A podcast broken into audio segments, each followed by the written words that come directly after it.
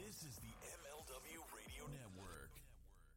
What's going on, ladies and gentlemen? It's your boy Blackheart, the head honcho off the top roast podcast. If you love independent and professional wrestling and like all the juicy gossip of the wrestling industry, then look no further than here, OTTR headquarters. You catch us on Facebook, Twitch, and Facebook groups, and whatever that you get your podcast from, with our with our latest last week of wrestling, after Darks, Under Boss's Hard Taste, and now a new upcoming trivia game show, Wrestlinary, coming soon. So if you like what you see, you love professional wrestling, you love independent wrestling, you love everything about wrestling just yourself, give us a tune. You know, you will not regret it. Blackheart out. Everyone knows a lot of things can change in the span of 10 years. But when it comes to professional wrestling podcasting, one thing is still guaranteed.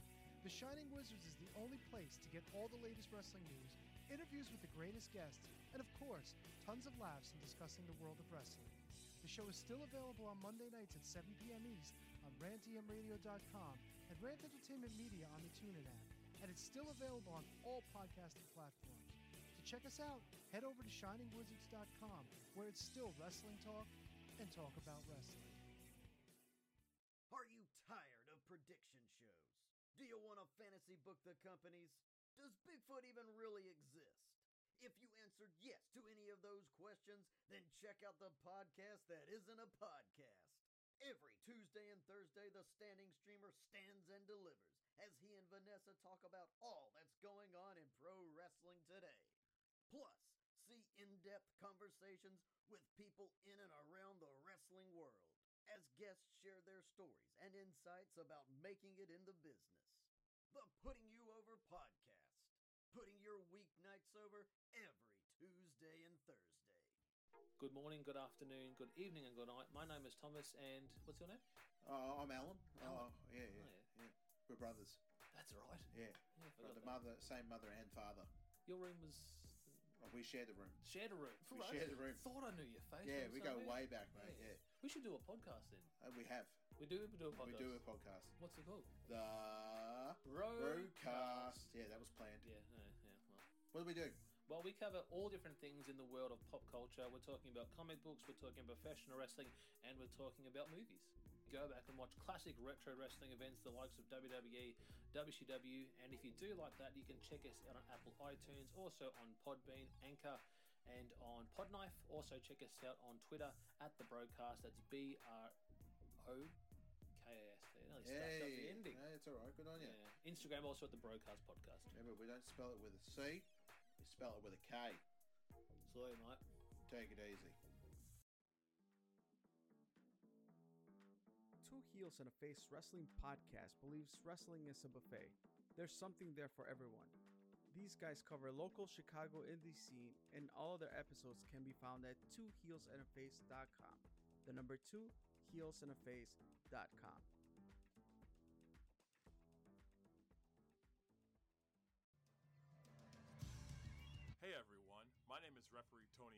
this is Heat, the wrestling podcast. Like you, first and foremost, I'm a wrestling fan, and for nearly two decades, I've maintained law and order inside the squared circle in New England and throughout the country, working with some of the best and brightest from wrestling's past, present, and future. Now, I bring my authoritative tell it like it is style to the podcast world. Join me each week as we go through all the major headlines from the global companies, independents, and in between. And most importantly, the women will receive the coverage and headlines they truly deserve as they'll empower the second half of the show. Plus, I'll introduce you to my friends and colleagues within all forms of wrestling and entertainment, answer your questions, anything goes. No holds, well, questions barred, and throw in some fun surprises along the way. Get ready for the spark that fuels the flame. Listen on Spotify, Anchor, or wherever you get your podcasts.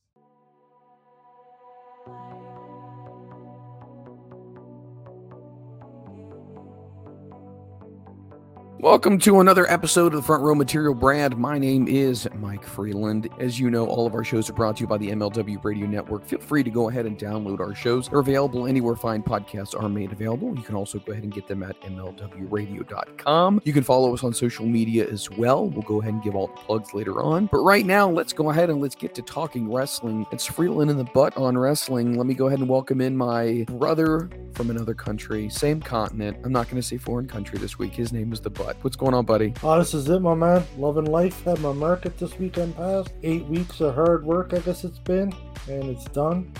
Now I'm on to the next project, and that's that. This is exciting. We're going to get into how your weekend went because there was so much build up and I was so excited about it. And from everything that I've heard, it was such a wonderful weekend there. And I feel like can't wait to get all the news from you. So we're definitely going to get into that. Um, so there's a lot of things that have happened in wrestling since we have talked the last time. A couple of big things. Obviously, I know the butt definitely wants to talk about William Regal, obviously departing from AEW after such a short period of time. We're also going to talk about the PWI. They named the Usos the top tag team. Love to know what your thoughts are on that as well. And just a lot of different other things. As far as MJF being the champion, let's talk about that as well. So, so many different wrestling topics. I got some fun questions I'm going to ask the butt as well. So, let's go ahead and let's start off the show immediately with kind of the biggest thing. I mean, let's be honest, that's been happening right now is that William Regal, Sir William Regal, or Steven Regal, if you're a hardcore uh, old school wrestling fan like uh, the Butt and I are, is no longer with AEW. So before we get into like all the the details and whatnot, let me first throw it to the Butt. But what's your take on William Regal no longer being with AEW? A big deal for AEW uh, in the wrong direction, and a big deal for WWE for everything positive. Uh, when he was with uh, Triple H and NXT, uh, there was great things happening. He wasn't just a, a camera guy. Uh, from everything you read, he was a backstage guy and uh, did a lot of good stuff. Great mind, been around for a very long time. Uh, he could help your younger talent. You know, it's it's it's unfortunate that it didn't quite pan out in AEW. Some of the stuff you're reading is negative. Not a big shock, I don't think, to anybody. A lot of it that you're reading. I take it all with a grain of salt. It's come from dirt sheets, so you never know how much is legit, how much is horseshit. But uh, it's bad for AW and great for WWE. Yeah, no, no matter definitely. the circumstances. It's, it's I, good. I agree. I agree 100%. It's a difficult thing, obviously, when you you lose somebody who's such a valuable asset in the wrestling business. And you mentioned before, you know, not only as an on camera personality, but I mean, what he brought to the table from being such a big part of NXT and bringing up their developmental, what he could have done for Dark and Elevation and scouting, you know, new acquisitions for the company and helping develop and, you know, cultivate a really good upbringing and a foundation for AEW as they continue to move forward. Because let's be honest, your Jericho's, your Moxleys, and there's a lot of stars right there that let's be realistic here. They're not going to be around for much longer. Now, hopefully, when their in ring wrestling ends, they will stick around with the company and help out in other areas. But once again, we don't know. A lot of wrestlers want to go back to WWE for what they call one last run. So it would be very interesting to see what happens at that point in time. But you know, you mentioned before that the dirt sheet writers are they're writing all different kinds of things, and you don't know what to believe in and what not. But what was the general consensus that you were reading as far as Regal, his experience in AEW, and what really went wrong? Uh, a lot of what I'm reading is as soon as he signed, he realized he made a mistake. There was a lot of uh, immaturity and nonsense in the locker room that he wasn't digging. Apparently, it's, a bit of a romper room. Not that that's an unfortunately a real big surprise. Not beating up on AEW. I don't want to turn the, this show to the butt is kicking AEW again, even though it's what it seems like I do a lot these days. However, you know, a lot of what you're reading is he signed with them. I guess there was a bit of promise to it. Uh, he realized the locker room is gone off the rails. Uh, there's a lot of immaturity, a lot of foolishness. Uh, that's not his cup of tea. He's been around too long to deal with that bullshit. That's not his deal. He's the type of guy. He's he's your your your uh, locker room leader type of guy. He comes in, been there, done that, been around the world, battled his demons, got through them, cleaned himself up. He's done such great things. In the ring when he wrestled, he was very underrated. Great technical wrestler. Never a lot of flash, but a great technical British style wrestling, basically. And he's fantastic. He just said, fuck it. This is this is not what I want. This is not professional. It's too much bullshit, it's too much foolishness. I'm going back to Triple H. And I'm sure a lot of a lot of reason he went back is because Triple H is there now. There's not Vinnie Mac running the show. Nope, not beating up on Vinnie Mac or but things are changed. A lot has changed since Triple H took over, and it's, it's all positive. You hear very little negative now, right? Proof is in the pudding. Triple H was a, is a better mind, a better modern day mind. I shouldn't say a better mind, no, but modern day. And he, he's taking them to two new levels, and he's bringing in right people to do it. Well, like you said before, I mean, it's a different landscape in WWE now. I mean, how many of us really projected um, that Vince McMahon would be out as the chairman of the company? Like, many people thought, and rightfully so, that Vince would be part of WWE until the day he died. And that, and then there was that that whole belief system that is it a shadow government that's just running it while Vince is just you know behind the scenes still doing his thing. But we've seen that that's not the case. Vince is one hundred percent gone. He is no longer part of the company. Um, he's moved on to whatever he's doing in his personal life, and interns. He's gone doing interns. Well put. I uh for a million bucks a pop. I'd like to say I wish him the best. Um, I, I just I have nothing to say regarding him. If for the simple fact, not because I'm bitter, but because I feel like there's been a lot of people who have been undermined by him and his regime, and people have been affected. Um, so I'll leave my sentiments to myself to not uh, go down the dark avenue. But to, to go down that avenue, I'm sorry, Mike, to, to interrupt you, because this is one of the few times I feel it's justified to interrupt you. If it wasn't for Vince McMahon, Mhm. this right now would not be happening. I would agree. Wrestling wouldn't be what it is. Wrestling would probably be gone tits up years ago. So for what Vince did, negative, yes, there's been negative. He's done a hell of a lot of positive too. And that can't be forgotten. No, you're right. It- you're it's absolutely just- right. He needs that respect, and and it's just that he deserves it. He did a lot of good. Might not have always done that good in the best way, but he did a lot of good. He grew wrestling. Nobody else is going to get it to where it was.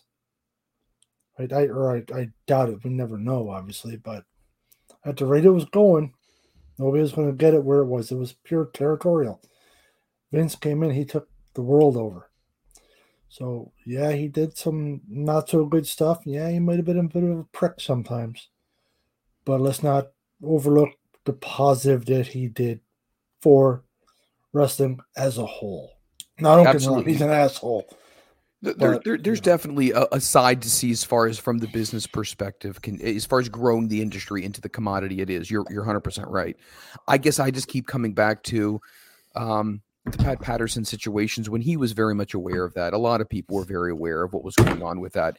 I think that bothered me a lot when that first came out, and then the the pressure that was put on the boys um, to big be bigger, you know, to take steroids. And then when you think about it, no, no one held the the needle, but there was a lot of pressure. I mean, these guys are trying to make money. They're trying to put food on the table, feed their kids, and all that kind of stuff. And I feel like we've had, unfortunately, in my opinion, a lot of passings that I think were in some ways maybe avoidable. Um, but that goes into a completely different show that we could definitely do. But yes, from a global perspective, from a monetary and business perspective, Vince should be credited for that. I feel like the ways that we got to that point are, are questionable. Um, but then again, there's a lot of industries that things are questionable. I'm not trying to skirt over this. Um, but it was uh it was a very interesting looking back and and I wonder what Vince's legacy will be when obviously enough time goes by and we look at everything in its totality, you know, who really was Vince and and what type of person he was and the good, the bad and the ugly. I'm sure a documentary will probably come out about that as well. The greatest wrestling promoter ever. Yeah, yeah, no one can disagree with that. No one can disagree with that. Um, let's go ahead and let's get back to to William Regal. So I think originally what you were talking about as far as you know having buyer's remorse and whatnot. Thomas Lawson was writing it for E Wrestling News that um, EC3 uh, was joined on. I want to say it was either a podcast or he was on a radio station. I don't think it was a podcast. And he basically said the following When Regal went over to AEW, the word was that he admitted he immediately regretted his decision and that there was very much a maturity issue within management within the company.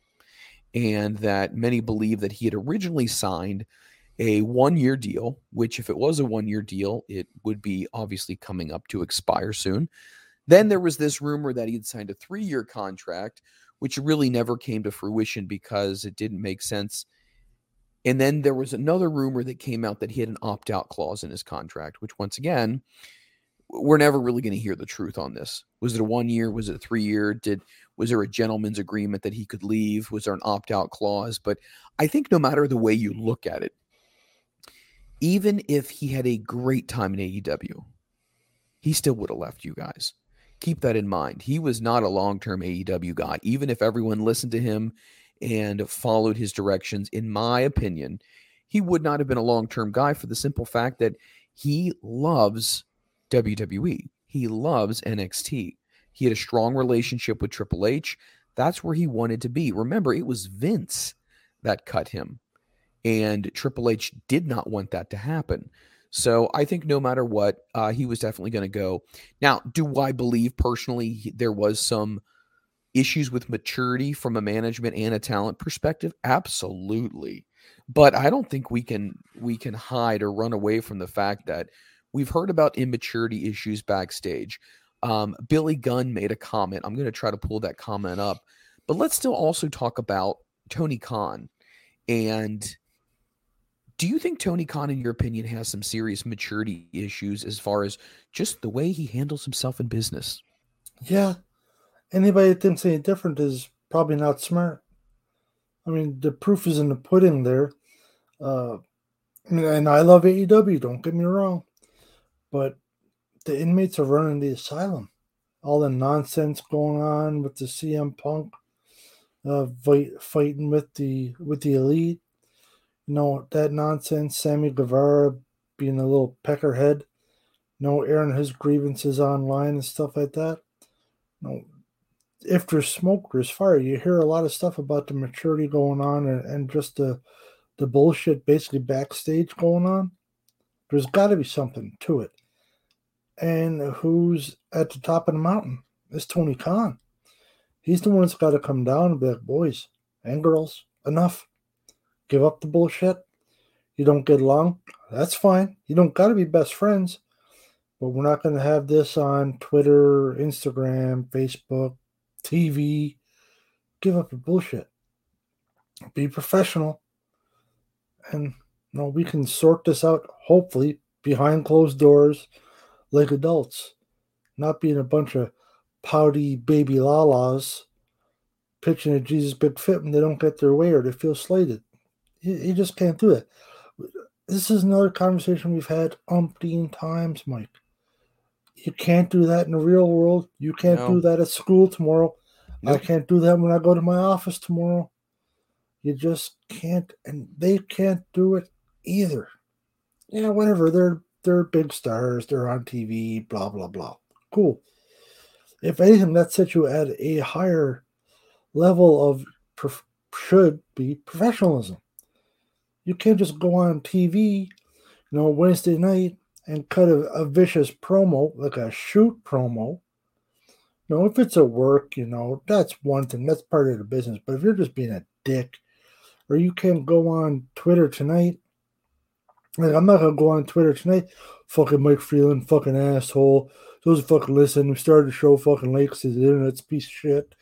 No, he only pays. You wouldn't be wrong in any of those statements, cheap, though. Blah, blah, blah. No, but uh, I'm just not going to do that because, right? Uh, believe it or not, I'm actually an adult. Like I do have my moments of maturity. They're few and far between, but I do have them. You, you just can't do it. It doesn't get you nowhere. What What do you get out of it? You look like a dickhead. At the end of the day, you look like a big baby. Well, I didn't give my way, so I pictured Jesus big fit. No. Talk in the back, sort it out that way. That's the right way to do it. Um, like another uh, example, because I mean, I can speak from when I was playing hockey and boxing. There was closed door meetings, no coaches, no nothing. No, mm, things got heated more than once, shouting matches, fisticuffs, the whole shooting match. But you sort it out that way. You don't sort it out, you know, in front of everybody else. This is AEW, WWE, New Japan, so on and so forth. They're all a team. At the end of the day, the AEW roster is a team. They got to sort the shit out. You got to take care of it as a team. It can't be a bunch of individuals. You know, yes, wrestling is an individual sport, but you still got to work together to put one another over, make one another look good, or just not be an asshole. Be a decent locker room person. No, I agree. Um, I don't know if I mentioned this, and by the way, I apologize if I sound a little hoarse. I've been losing my voice. Um, so there was an interview. Megan must was... be happy about that. so there was an interview given by Billy Gunn, and but I don't know if you and I talked about this, but I, I just pulled it up here. It says Billy Gunn gave a recent interview where he eh, he was asked if he liked coaching in AEW. He said he loved it, but it was really hard sometimes.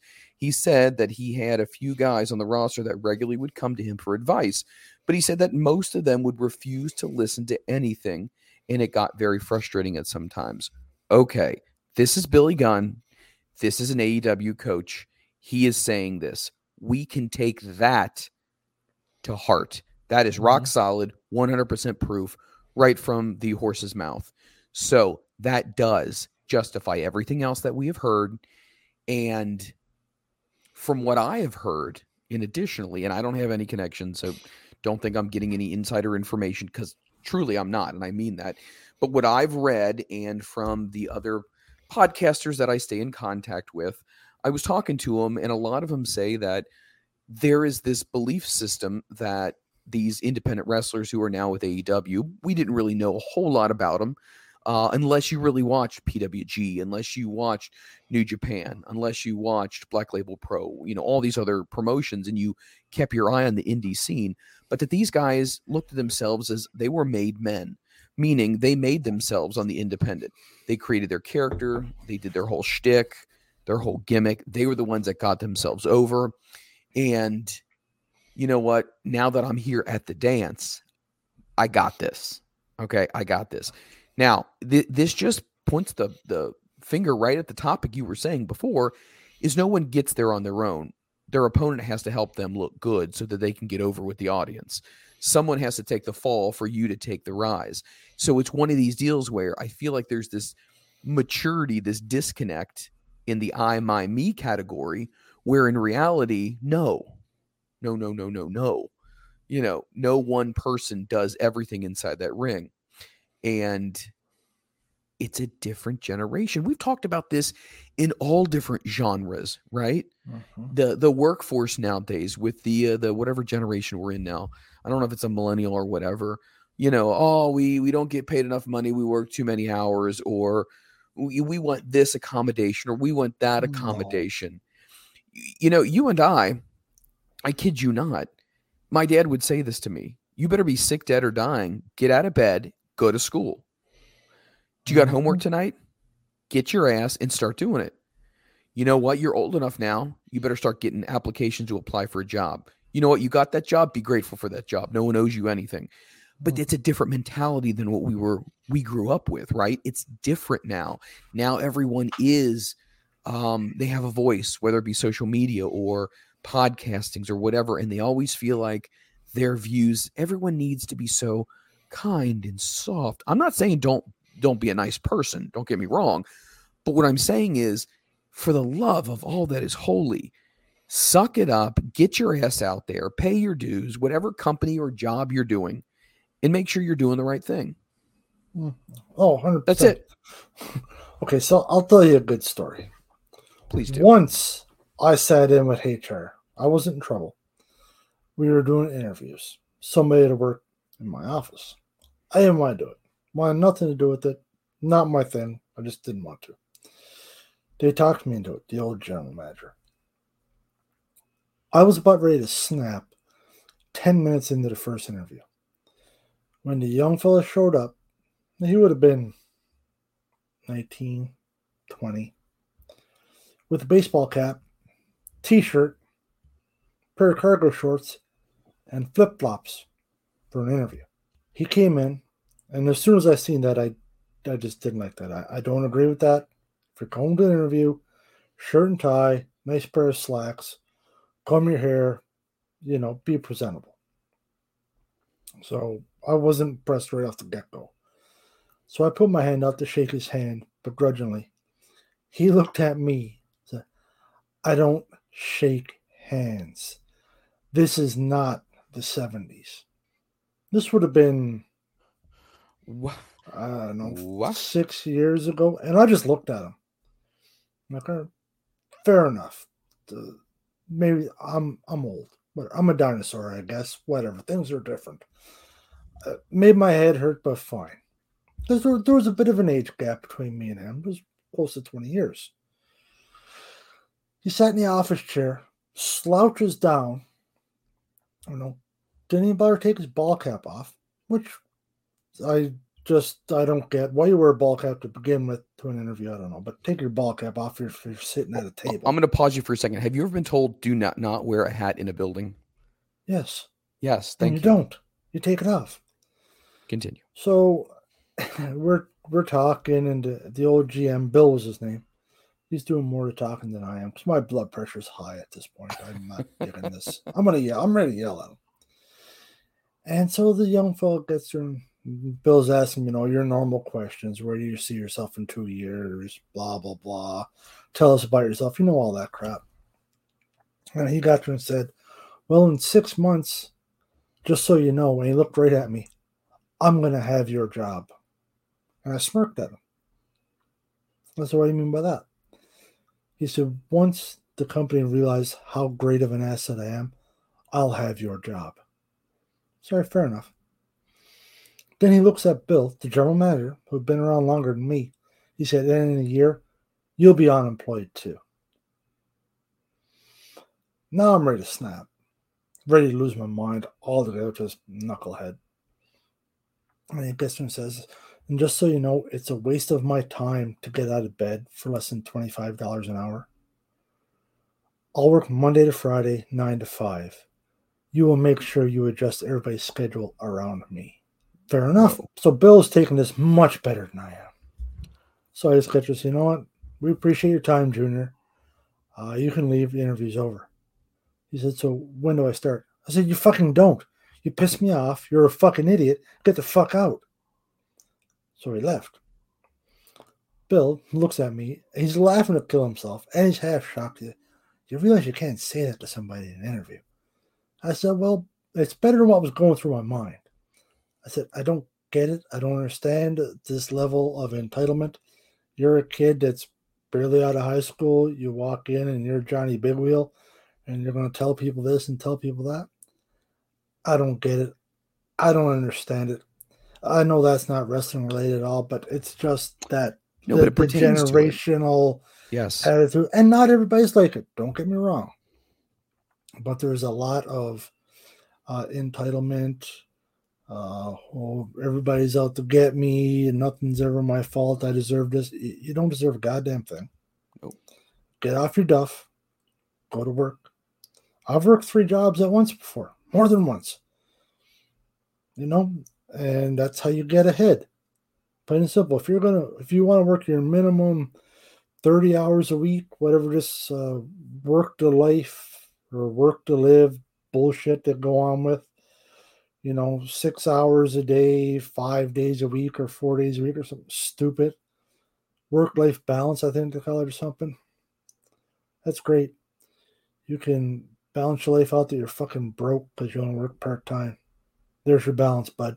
You got time off to be happy. You're broke as fuck, though. Or you can get up and go to work bust your hump, earn some shit, and then life's pretty good then too. You know, when you got a you know a house and you got a vehicle and you got a couple bucks in your bank account, life's a lot better. Right? Yeah, I work a lot. I mean, hell, I work six days a week, five days a week at my at my job, and one day, maybe even two days in my wood shop. Pretty happy though. Life's pretty good. I entitled to nothing. I don't deserve a goddamn thing. So maybe people need to get over that bullshit. Uh, And that's in all industries.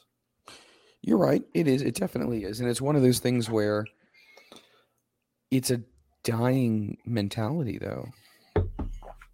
And look where we are. We are. uh Well, I mean, absolutely. I mean, look at the way the world is going right now, and it's not only United States and Canada, but it's in other places as well.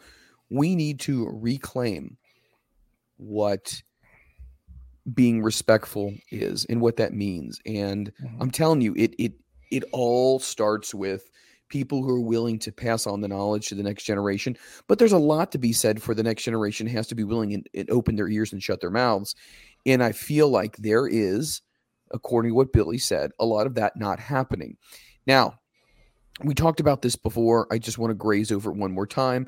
Adam Hangman Page, a lot of this is, is issues about not taking advice and whatnot. Evidently, from what we're hearing now, I listened to Konnan and let me see if I can pull up a clip here of, of Konnan. So this is Konnan talking about more information that he knows about the CM Punk situation and what now is officially coming out. Um, I don't want to say it's different than what we've heard before, but I think it's just going to be, it's going to reiterate what we think we've already known. So let me go ahead and let me play this. It's four minutes, but I think it's worth it.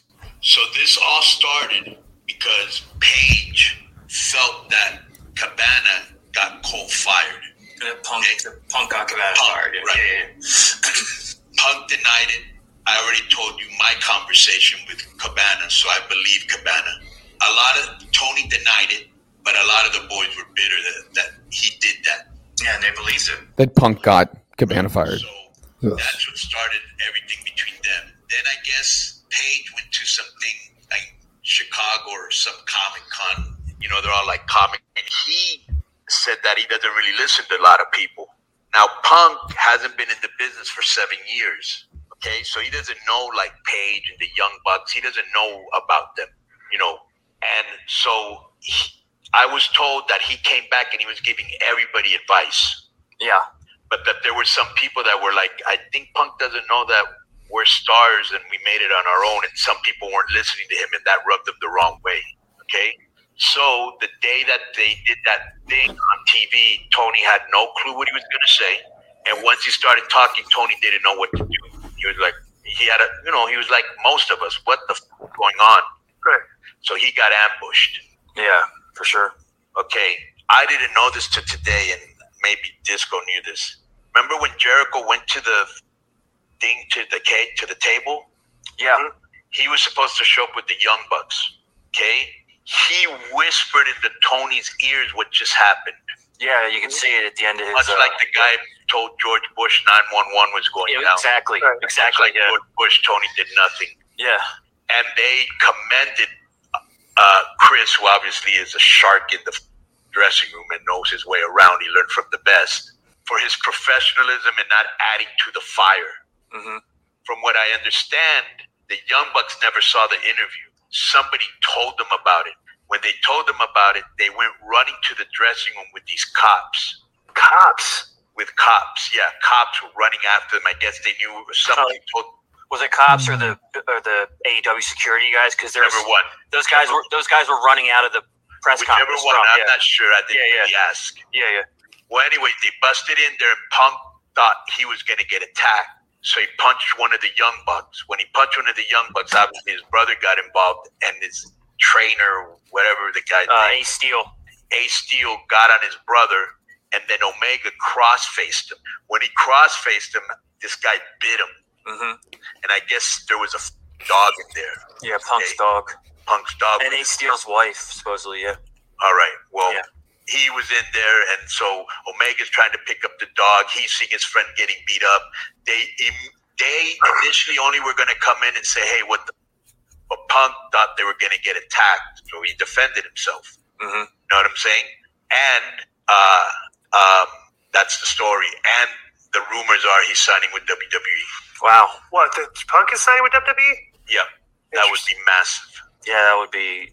You know, That I, would be massive.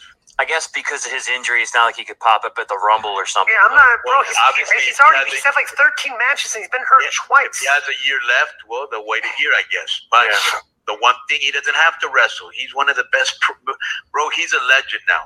Mm-hmm. He just shows up. He what he did is legendary.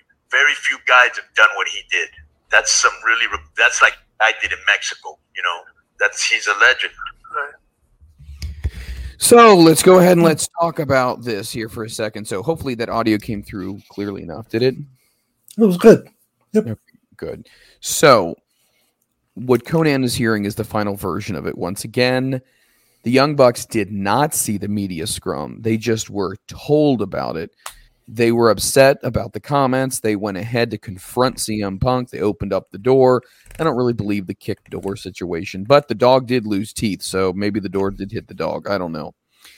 Punk felt like, oh my God, someone's coming in. He's going to start throwing fists. Things got crazy. And um, I don't know. I mean, let me ask you this question. Everyone was in the wrong. I think we all agree with that. Everyone was in the wrong. Yep. Now, how would you? Okay, so I'm going to put it in in the realm of Christopher Butt. So you are somewhere. Let's say you're at work, right?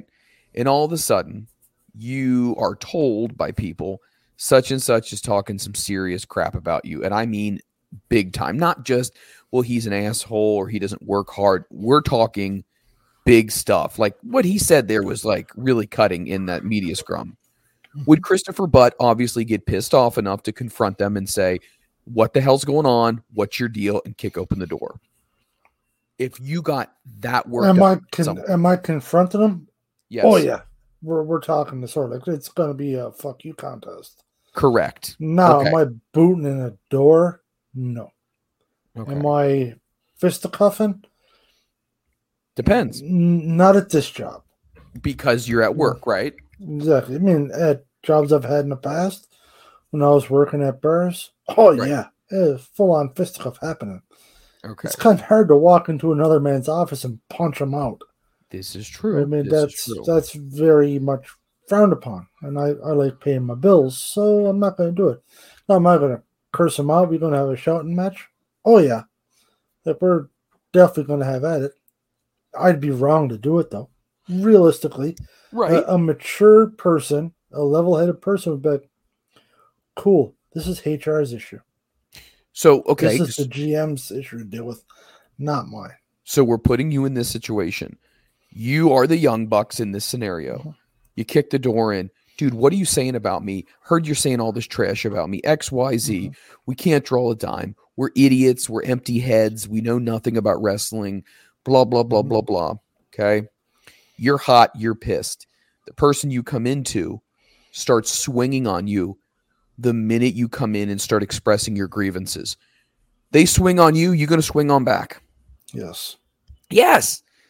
Now, Now, how, again- how did they approach him though? Realistically, because nobody's walking into into the locker room and is pissed. Yes, but it's just having a fuck you match, and the guy's going to start chucking knuckles.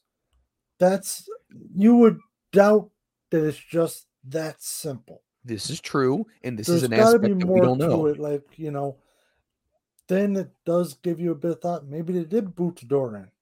So then they booted the door in. That's quite the act of aggression. If you boot my door and you come barreling at me, like I would think ninety percent of people, you know, you're going to defend yourself. If they just came in, you know, I'd probably push the door open aggressively, like you would if you're mad, and they get yelling and cussing and swearing.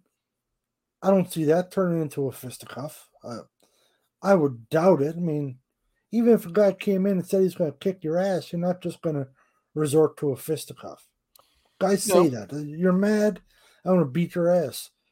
Eh, sure you are, bud. Good luck. And Well, you're well, not just o- going to turn into a straight up fist fight because the guy said that. Well, let's go ahead and let's let's talk about this then. So we it, it all and, and like you said before, we don't know exactly how was the door kicked. Wh- What all happened, right? All we know is they came in in some fashion, started saying, "Why did you say what you said?" Whatever. He felt like he was being threatened. He starts throwing punches, right? And at the end of the day, let's be honest, as you know, in the corporate world, he who throws first punch ends up getting booted, right? Yes. So let's go back. Let's replay. It's really short. Specifically, what Punk said to the Bucks about them at the media scrum, and I want you to tell me Replace the word the Bucks with Chris Butt and tell me what you would have done. Let me go ahead and play the clip. This is a fucking business. Uh, why I'm a grown ass adult man and I decide not to be friends with somebody is nobody else's fucking business. But my friends, if I fall backwards, will catch me. Scott Colton, I felt never would have. My problem was I wanted to bring a guy with me to the top that did not want to see me at the top. Okay? You call it jealousy, you call it envy, whatever the fuck it is. My relationship with Scott Colton ended long before I paid all of his bills.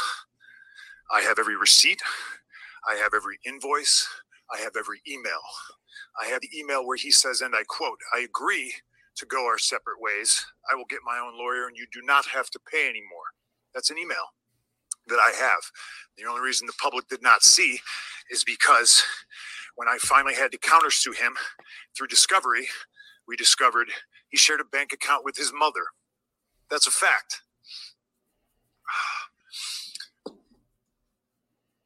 And as soon as we discovered that fact and we subpoenaed old Marcia, he sent the email, Oh, can we please drop all this? Now, it's 2022. I haven't been friends with this guy since at least 2014, late 2013. And the fact that I have to sit up here because we have irresponsible people who call themselves EVPs and couldn't fucking manage a target and they spread lies and bullshit and and put into a media that I got somebody fired when I have fuck all to do with him want nothing to do with him, do not care where he works, where he doesn't work, where he eats, where he sleeps. And the fact that I have to get up here and do this in 2022 is fucking embarrassing. And if y'all are at fault, fuck you. If you're not, I apologize. But what did I ever do in this world to go to deserve an empty-headed fucking dumb fuck like Hangman Adam Page to go out on national television and fucking go into business for himself? For what? What did I do, Dave? What did I ever do? Didn't do a goddamn thing. So there is the comment. So I mean, take away the the Colt Cabana portion of it because that's not even relevant. Uh, well, I mean, I guess it is relevant. Basically, that the bu- allegedly, allegedly, the Bucks went to Dave Meltzer and said that Punk was trying to get Colt Cabana fired from AEW. Dave says the conversation never happened. Never. And, and he was very vehement about this. Never happened. I never talked to them about Colt Cabana. Nothing. We never talked about it. Do you think that this rant was warranted at a media scrum after you win the world title? No. The no, but It happened. it happened. But it comes back to full circle what we've said umpteen times. The reason Regal left and the reason AEW is unfortunately in the situation right now is because they're a bunch of fucking babies. Plain and simple. Okay, let's just say, for argument's sake here, the Young Bucks went to Dave and they said that. Right. Okay. I'm not saying they did. I'm not saying they didn't. Just kicking this around. Okay, they did that. Would you not be further ahead to handle that between each other? Not in a fist fight, but just take care of it? Or let's talk really stupid here now. Would the whole organization not be further ahead if Tony Khan took care of it? True. CM Punk is wrong to air this stuff. No, uh, Page, some of the stuff he said, if it's a legitimate shoot, is wrong. You know, there's working and then there's going too far and just being a moron. Doesn't help anything, really. You know, at the end of the day, everybody's got to coexist to a certain extent. Like I said, you don't need to be buddies. You don't need to go for beer tonight. You can't hate each other's guts, though. No, you you gotta have can't. that level of professionalism in in every workplace. You know, I mean, you can't tell me everybody that you work with for like, hey, let's go out for dinner tomorrow, Oh, there are a damn lot of not at people I would never say that to. right? I know at my work, no, no, no, I won't go for a beer with you tonight. But I'll be professional. Like, no, I'm not interested. I'm not gonna be like, fuck you. I don't want to drink beer with you. You're a piece of shit. Right. No, but no, I'm just not gonna go. You, you just you can't handle it that way. You, you just can't. No matter how you look at it. And the thing is, what gets forgotten is is not like the Bucks and Omega are just talent. They're not. They're, leaders. Yeah. Well, They're. EVPs or Correct. whatever the fuck they call it. Correct. that makes it even worse for them to act like that. No, you you're supposed to be a locker room leader. You're supposed to be whatever the hell the EVP stands for, right? And well, you're acting put- like a moron in the back. Why would anybody else act any better? But let me ask you this, our leader acting like that. Let me Let's ask you like this though. Leader or not, someone disparages you in that way.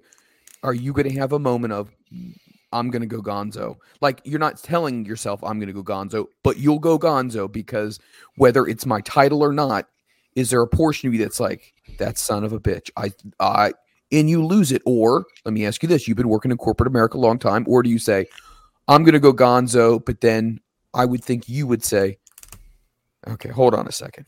If I go gonzo, this is going to get real bad, and it's also going to get real bad for me. But do you think the average person thinks that way? Yes. Do you think the average person says, I'm going to think about how this affects me? Or do you think they just go full bore straight ahead? I would like to think most people would, before they snap and flip out, would be like, hey, if I do that, I kiss my job goodbye. Right. I am done. I'm kicking stones. Next thing I'm working at Dunkin' Donuts. Nothing wrong with Dunkin' Not Donuts. just anything wrong with Dunkin' Donuts or Tim Hortons, but we don't have them here. We had Tim Hortons up here, but you know what I mean? No, there's nothing wrong with Dunkin' Donuts. I wish they would sponsor us, but no, there's there's no shame in that. I don't mean it that, way, but you know, you just at um, I'll say it for the fucking five hundredth time. Yeah. You just you can't act like get mad, fine. Get pissed off. Sure, I've been pissed off at work before.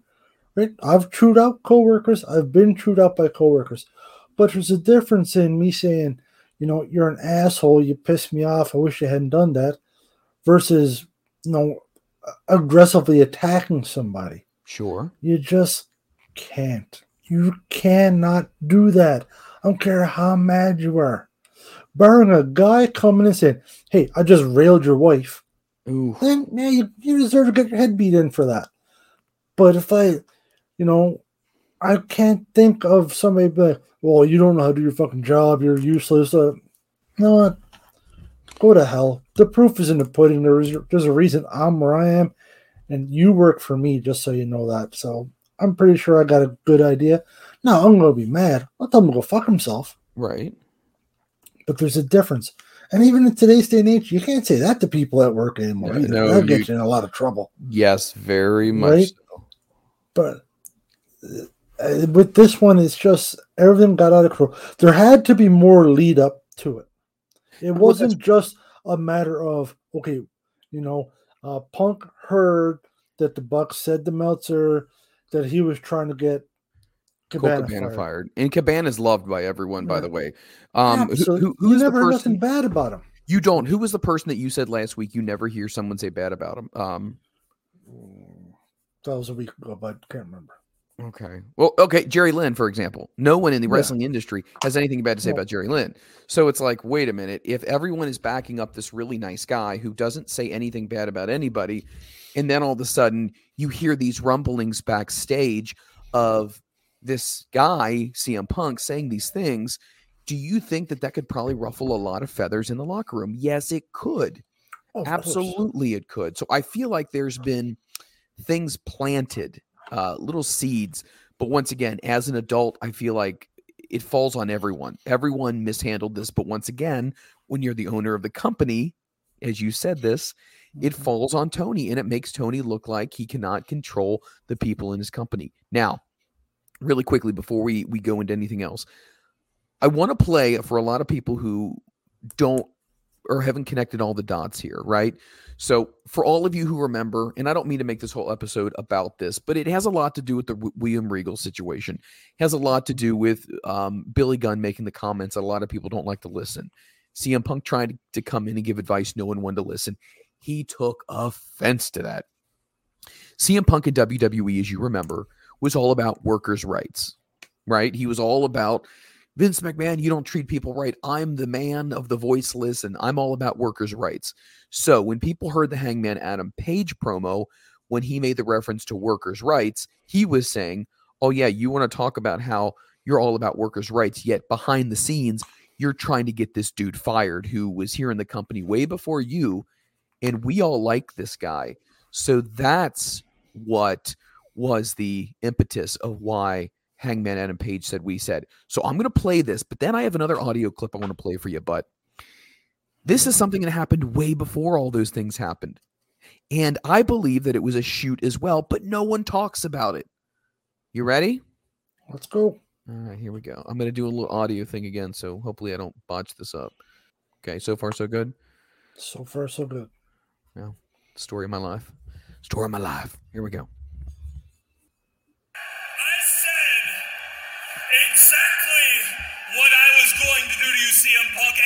Stutter?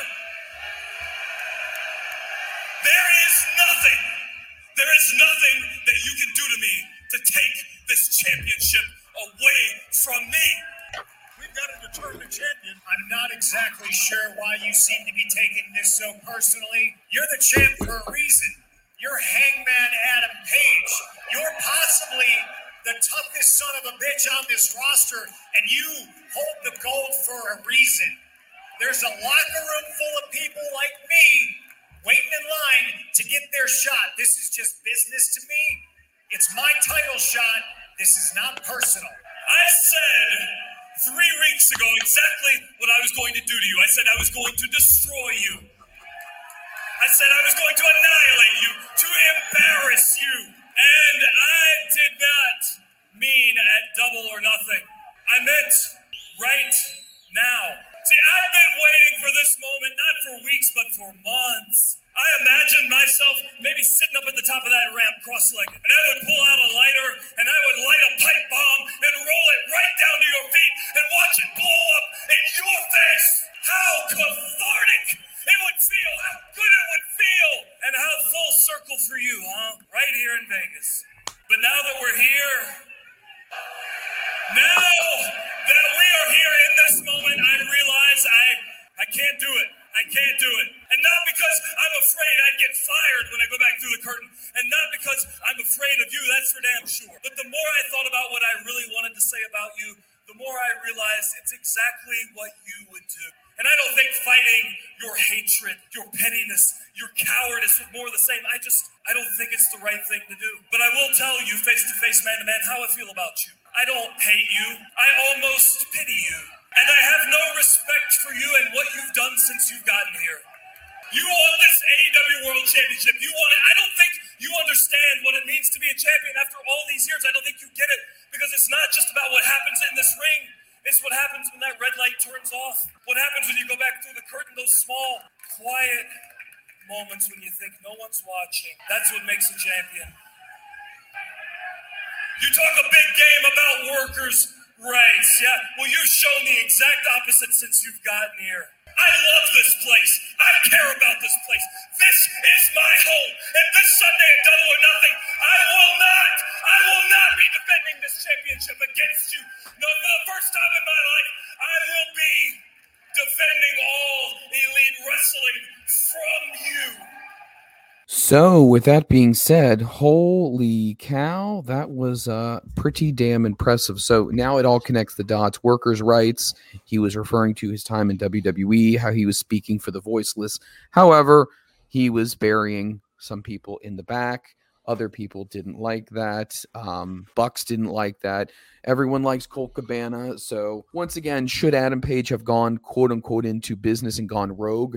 That probably wasn't a good idea. However, we do have a situation that happened even before that situation. Now, whether or not this was a shoot or this was a work, I don't know. But what I can tell you is it had a very similar reaction or a very similar response. And I want you to hear this and I want you to be able to tell me what you think about this one. Tell me if this is more of a work or if this is more of a shoot or if you feel like this is a mixture of both. Are you ready? Let's go.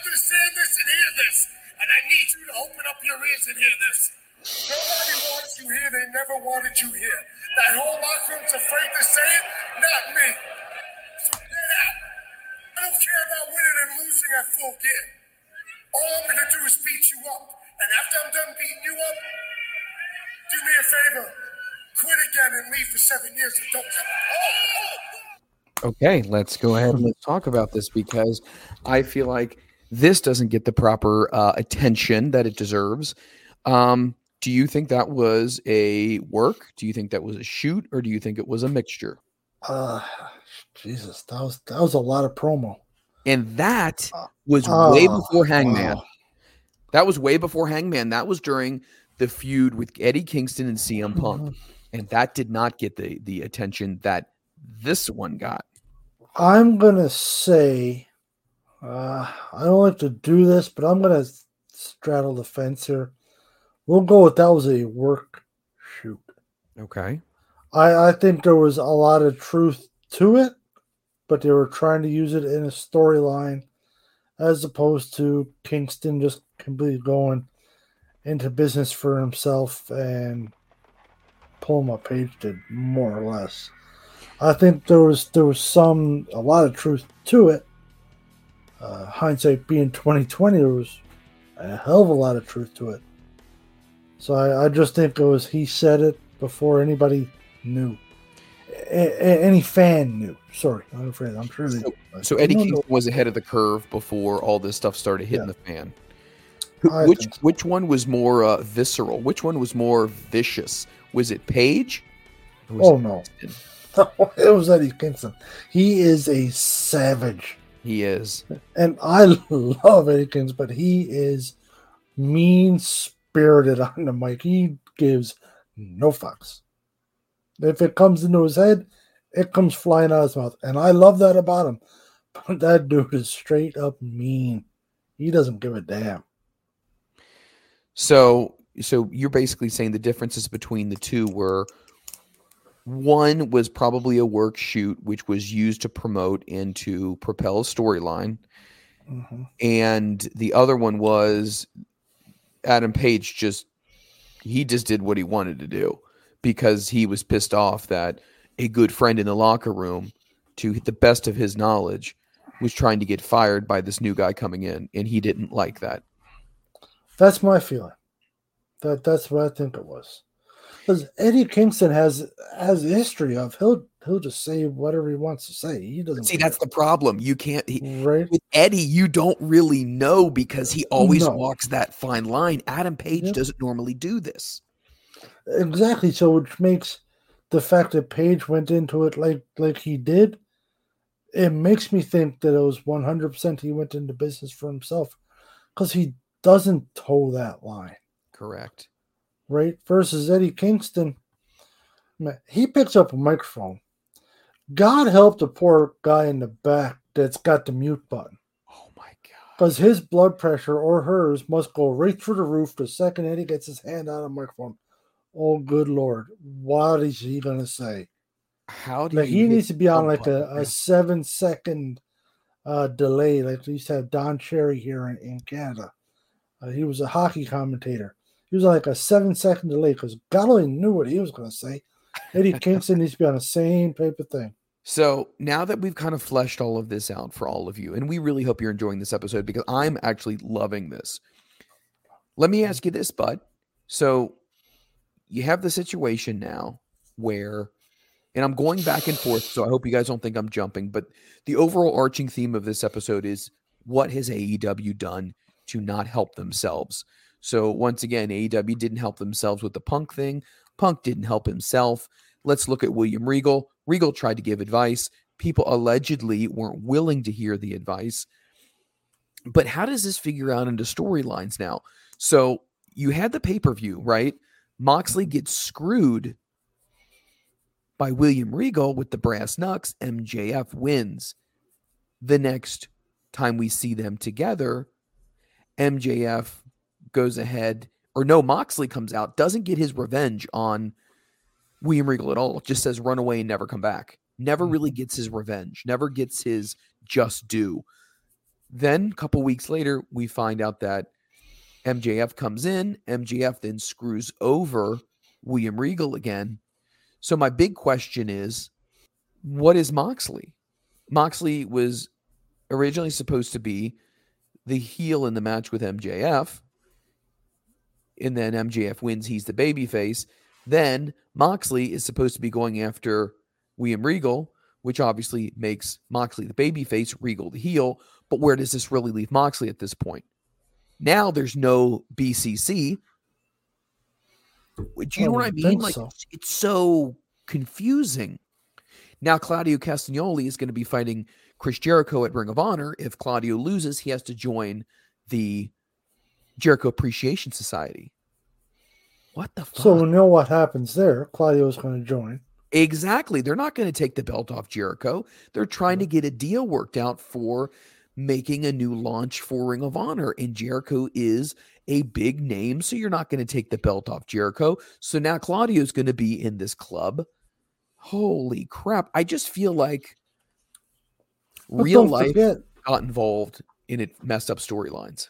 Mhm, But don't forget it. So you got Mox is in limbo now, and you got uh, what the hell is he now? Daniel Bryan, Brian Yes. Danielson. What do you do with the hell him? he is? So he's both of them are just in limbo now. Eh, they might be on next week. They might be back next month. We don't know what the hell they're going to do. But but why was but it doesn't okay, so let me ask you this. Why was Bryan Danielson stopping Moxley from tearing William Regal apart the night after the pay-per-view and saying, "We all make mistakes. We all make mistakes. I love this man." Wouldn't you assume that if this guy's the leader of a group and you all worship this guy as his leader and all of a sudden the leader turns on supposedly the main guy of your group, wouldn't that piss you off to want to go after that guy and not have somebody stop you? Like the whole Bryan Danielson situation doesn't make sense because now where does that leave him? Does that make sense? Was he siding with Regal to screw over Moxley? Is it something that's going to set up between Moxley and Danielson? Are they going to say, hey, man, are they going to have a little tiff now because they couldn't see eye to eye?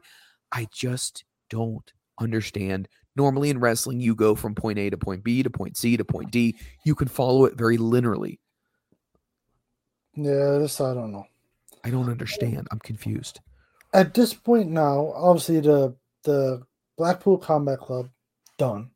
I, I don't know That how lasted you, for a whole how you continue it. But that's a missed opportunity, really. That Yes. that could have been something fantastic. Correct. So I think at at this point now, it's gonna be Claudio loses to Jericho, so he goes and joins them. Uh, you brought up a, a very good point that, that I had never considered. Uh, you get uh, Mox and, the American Dragon. You know they get into it now. You know, uh, however you want to word it. No, Mox would pull the C. I told you that that Regal's a piece of trash. Da, da, da, you should listen to me. No, they get into a bit of a feud so that way you can salvage both of them, salvage a little bit of storyline. Because you can't just end it. It can't just be like, oh, it's done. Correct. It- it's it's just too much. You got to do something with them. I just don't know what you do. I mean, how do you work MJF into it? Can you work MJF into it? He was a big part of this too. Exactly. Well, where does He's, he your, fall he's your champion. How do you Exactly. just have him by the wayside. Hey, he's our champion. Uh, we don't know what we're doing. Uh, we'll figure that out Monday morning at our meetings. I, I don't know. It's it's just bad news bears all around. Like I don't. It's just bad. And the other thing that I keep not understanding, they're still selling CM Punk merchandise on the AEW website. I did not know that. Go to shopaew.com. They have multiple. So, once again, God darn it, man. If this is a work, they've got us all talking. But be honest with me. Is there any, give me any percentage, a percentage of this is a work? And holy shit, this was the most elaborate, holy shit clusterfuck ever. And we were all duped. If if we all got worked, we all need to bow to the greatness of Tony Khan and AEW and eat crow and go spend a shitload of money on their merch and admit that we're schmucks and we don't know shit from Tar and he's possibly the greatest wrestler in mind ever. Now, with that said, that ain't happening, bud. What what what percentage do you put it? Are we talking slim and none and Oh, none and less than none. Like it's there's just there's no way it could be it. Is there? Like really? Is there any realistic? There's always a possibility. Yeah, a possibility. I mean, I, I could be a porn star too. It Ain't gonna happen. Hey, you could have a hammer and have a pants. small We don't penis. I mean, know. it's not happening. We don't know. Canadians have big hammers, man. Mm, yeah, but but it's just you know, I don't know, Freland. So I I I say it. There's no way. There can't be. I say there's no way, but the only thing I can think of is okay. The only if CM Punk were to show up again on AEW and go after Max and then do his own pipe bomb of AEW, Oh, it's ridiculous. dude, It's, dude, dude. it- but in today's day and age, stuff like that is it's virtually impossible because you know where you're going to get the however many people need to be involved in this to keep their mouth shut. There's going to be a rumor gets leaked, whether it's on purpose or by accident, just a, a slip of the tongue, you know, or a piece of paper gets left out and somebody's not supposed to see it sees it. Not today. It's not like no when they had the Montreal screw job and stuff like that. It, stuff doesn't get hidden. When, when's the last real shocker there's been in wrestling? Now I'm talking just something crazy. I mean, the only thing I can think of was when Moxley showed up unannounced at um, the original was it Full Gear when he showed up. Before that would have been the NWO, like Scott Hall walking through the audience. So it's 25 years ago. I mean, Or- possibly. I don't know something like that. That'd be handy. To that. That's Okay, a so, long time. so did you think that the did you think the Montreal screw job was a work or a shoot? That's a shoot. Uh, they legit fucked over Brett. And you're not saying that because you're Canadian, are you? No, no, no. no, no. Impartial. No, I'm being actually I'm not being a homer for a change. Uh no, they fucked over Brett. This is just crazy because once again, every single time I want to turn the page and say that this is real, I just don't know if Tony's trying to reinvent wrestling. I- okay, if he's trying to reinvent wrestling, it's amazing. If it's not, this is the biggest dumpster fire ever, and your company very well may not be long for this world. Not that I don't want them to be, but I'm just saying, just saying. Um, I'll make you a bet, why- Freland. What's that? I'll bet you 500 bucks right now that this is 100% AEW E is in a mess. And I if, would- it, if it works out to CM Punk comes back and they just work us all, and it's, this is this is live. This is, I'll send you 500. No, that's 500 Canadian. So it's like $18 American. I was just about but to still, it's $18 you don't have. This is true. This is okay. Hypothetically speaking, this sounds stupid as hell. What happens if Punk came back, started a faction with the Bucks? Screw everybody, blah blah blah. I'm just saying, like, just saying. Okay, that sounds crazy. You got a lot of time on your hands to come up with that, Mike. I do. Good lord. All right. It'd be ridiculous if this happened. If if he ever Lord. if he came back, if But- he came back, yes. The contract's going to get bought out.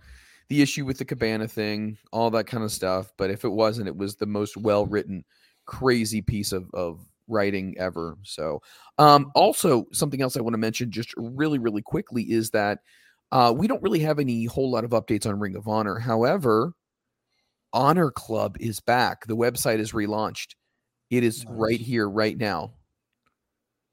So I believe you can sign up for Honor Club again, which is the WWE Network version of Ring of Honor. So there's something happening. Something's happening. assume this means there's something coming down the pipe. Uh, correct. And I don't want to say anything, but you know who's on the cover of this? Nope. Want to take a guess? Jericho.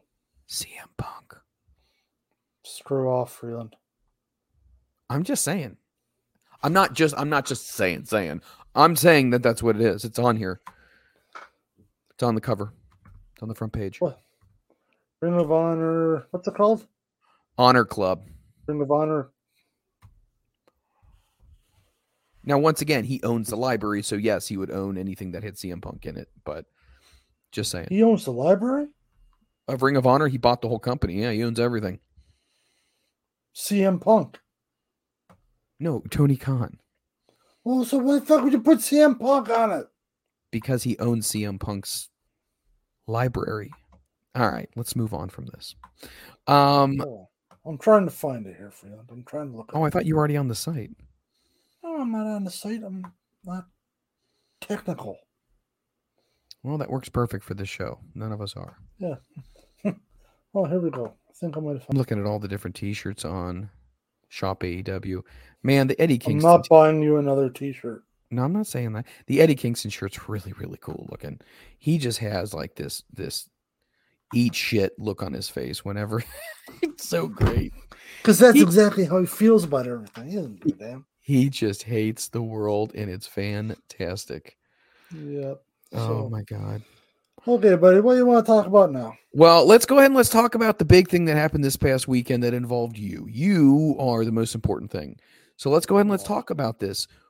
Take me through the process. Take me through what happened with the big toy show that you were a part of. So the floor is yours. Yeah, so it's the McKinnon Brothers Holiday Market, big brewery in my area. It's one of the biggest um, craft vendor shows in the area. Uh, there's, uh, I think there was 47 vendors there this weekend. Uh, about 6,000 people go through it. I mean, it's a fairly big do. Um, we had a big storm come through Saturday, so Friday morning I get a phone call from one of the event coordinators letting me know that the tent that I was supposed to be set up in is not happening. They're doing away with it.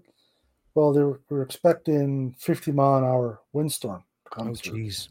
So they didn't know if the tent could handle that, along with rain and sleet and hail. And just bad news. So they sorted it all out. I got an email Friday night, and they need to think about it. The show starts.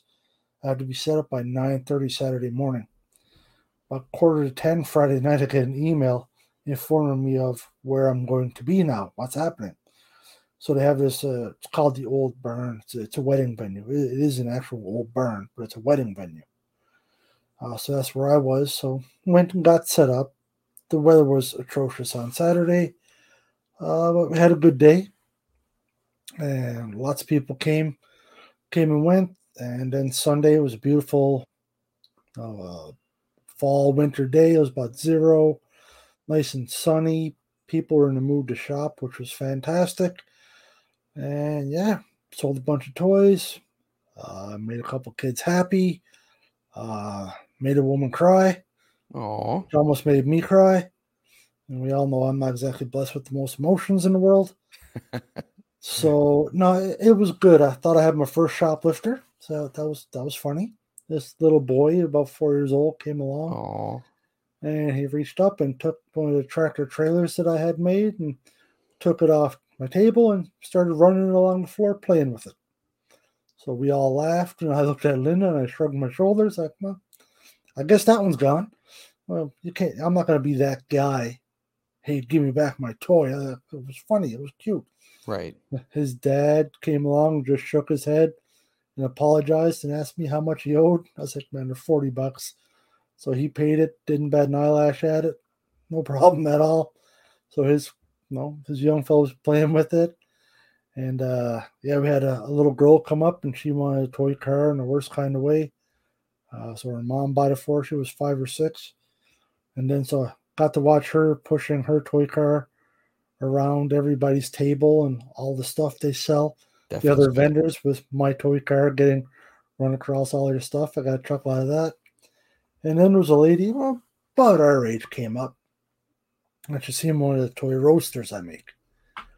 And she's telling me that her father used to make toy roasters just like it. Oh, that's cool. You know, it's, it's a bit of an old school hobby, you know. Sure. Not too many people making wooden toys anymore. And then she starts tearing up because apparently he just passed away not long ago. Yeah. And she was just talking, you know, doing the, the nostalgia factor and just about killed me. And she was looking at us, and so I just, she had one in her hand. I was like, no, just, just hand that over to me. We'll bag it up. I don't I don't need your 20 bucks. You know. So we bagged it up and gave it to her and she had the waterworks going and I just put my head down so I didn't have to see it because I didn't want to have the waterworks going and you know that was that was the the, the feel good moment of it all when you see little things like that. Because I mean, let's be honest, I make wooden toys for a hobby for fun, and and I make a couple bucks. But when you see stuff like that, no, it's gotta gotta make you feel good if you got any heart in you at all. Dude, that's awesome. But, but yeah, no, we did that. Uh, made some money, which was always nice. And now I'm on to the next project. I got to make a 110 magic wands by December 21st. I'm looking at the calendar. Whoa. Yep. That's one for every kid in kindergarten at the school Linda works at. Wow. Yep. But so I needless what, to say, this is my time off. Right, doing the show. Yep, Holy cow, that is, dude, that is tremendous. Like I, I knew yeah. you were going into this. You know, there was some apprehension of, you know, it's my first oh. big one. I'm in the premiere tent. Um, I'm a premiere vendor, and you were like, how is this going to go? So outside of of, first, I'm going to ask you from a business scale on a mm-hmm. scale of one to five, five being sold out, nothing's left only the card table that I don't even know what it was sitting on, but only mm-hmm. the table and the skirt on the tables left. One being we didn't sell anything. How do you feel financially? Four. Wow. And then from an emotional standpoint, the impact you were able to make on some people's lives. Felt great. Five, eight. Dude. There's, there's just something to be said when you see a kid come along and he just stops and looks at your toys in his eyes, get the size of dinner plates and he just grabs a toy and wants to play. No, don't get me wrong. Kids will play with them or anything. I mean, you give them a pop can to play with it. but when but when you see a young fella, he just stops and he just he wants that toy that you made, you know, by hand, and he just oh, starts playing with it in front of all kinds of people. That he doesn't give a damn. It's like, yeah, I'm, I'm playing with this tractor trailer right now, and that's it. it makes you feel good. Sure, it does. Does so. No, I'm very happy we did it. We, you know, we did well. Made some connections. I've actually got some orders since as well, and yeah, things are good. I like it, dude. I'm so happy for you. I'm happy for you. I'm proud of you. Um, I cannot tell you how excited I am to hear how the weekend went. Now, if um, are you ready to take orders, or do you want Oh, to the let us know? going. No, let's go. I'll take orders. So, if you would like to get a hold of the butt, um, obviously, what what's the best way? Twitter. Uh, you can get me on Twitter uh, uh, at gotnoof2291 or on Facebook, CB79 Wooden Toy Maker. Send me a message there, direct message, come right to my phone. And yeah, I got lumber in, in my shop. I got the tools, I got the patterns. I actually have some toys still in stock. If something you're looking for, send me a message. If I can do it, I will. Easy peasy. guys, there is Christmas coming up, birthdays are coming up, holidays are coming up, all these different things are coming up.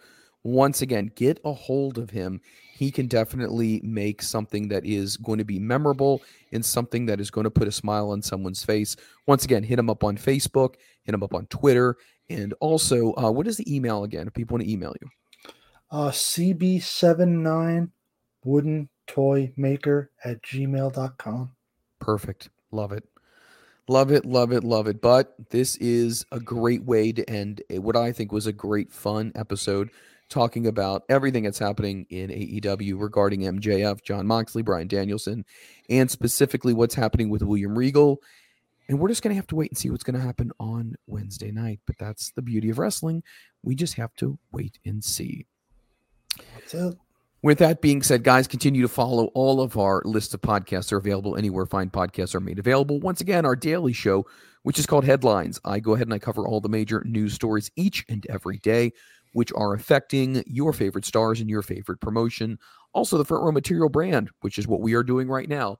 It's a weekly podcast that we cover the different aspects of what's happening in wrestling. We talk storylines, we talk booking, we talk about transactions, people's contracts, the whole nine yards, and also our interview segments, which we are bringing back again. Our executive producer, The Rit, is booking people again. So we'll be bringing more interviews to you as well.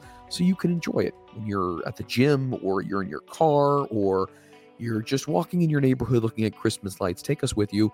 You can find us anywhere where fine podcasts made available. But if they'd like to continue this conversation with you, where can they reach you on Facebook or social media or wherever? Uh, Twitter at gotnoof2291. And yeah, if you're into looking for some wooden toys or got some ideas, get me on Facebook, CB79 Wooden Toy Maker. Love it. You can find me at Mike Freland, all together, M I K E F R E L A N D. Also, I'm really excited about this. I just started another show. Um, I am working, I am now the voice of AAW. Uh, the podcast is called Redefined. There is a video version of it and there is an audio version of it as well. Once again, AAW Wrestling. They're out of Chicago. It's a great promotion. Go ahead and follow them on Twitter, follow them on YouTube as well. And once again, you can follow the podcast that I talk everything independent wrestling when it comes to AAW. Love to have our audience crossover and listen to that as well. So, with that being said, I hope all of you are doing well. I hope life is treating you well. For Christopher Butt, I am Mike Freland. For executive producer, The Rit, I will catch you on the next episode of the Front Row Material brand. My name is Mike Freland, and if you're looking for an exciting wrestling podcast to add to your library, then look no further than the Front Row Material brand. Each and every week, I sit down with some of the most exciting superstars in the world of wrestling, from upcoming stars in the indies to dedicated veterans of the squared circle. I also host a daily podcast called Headlines, which gives you the updated information on all your favorite superstars in all your favorite promotions, giving you not only the backstage look, but also what are the industry experts saying about things. And finally, join myself and my executive producer, The Rit, where we talk about everything in the world of professional wrestling all across the landscape, from storylines to interviews to what's happening and what we think is going to be happening the next time you turn on your TV.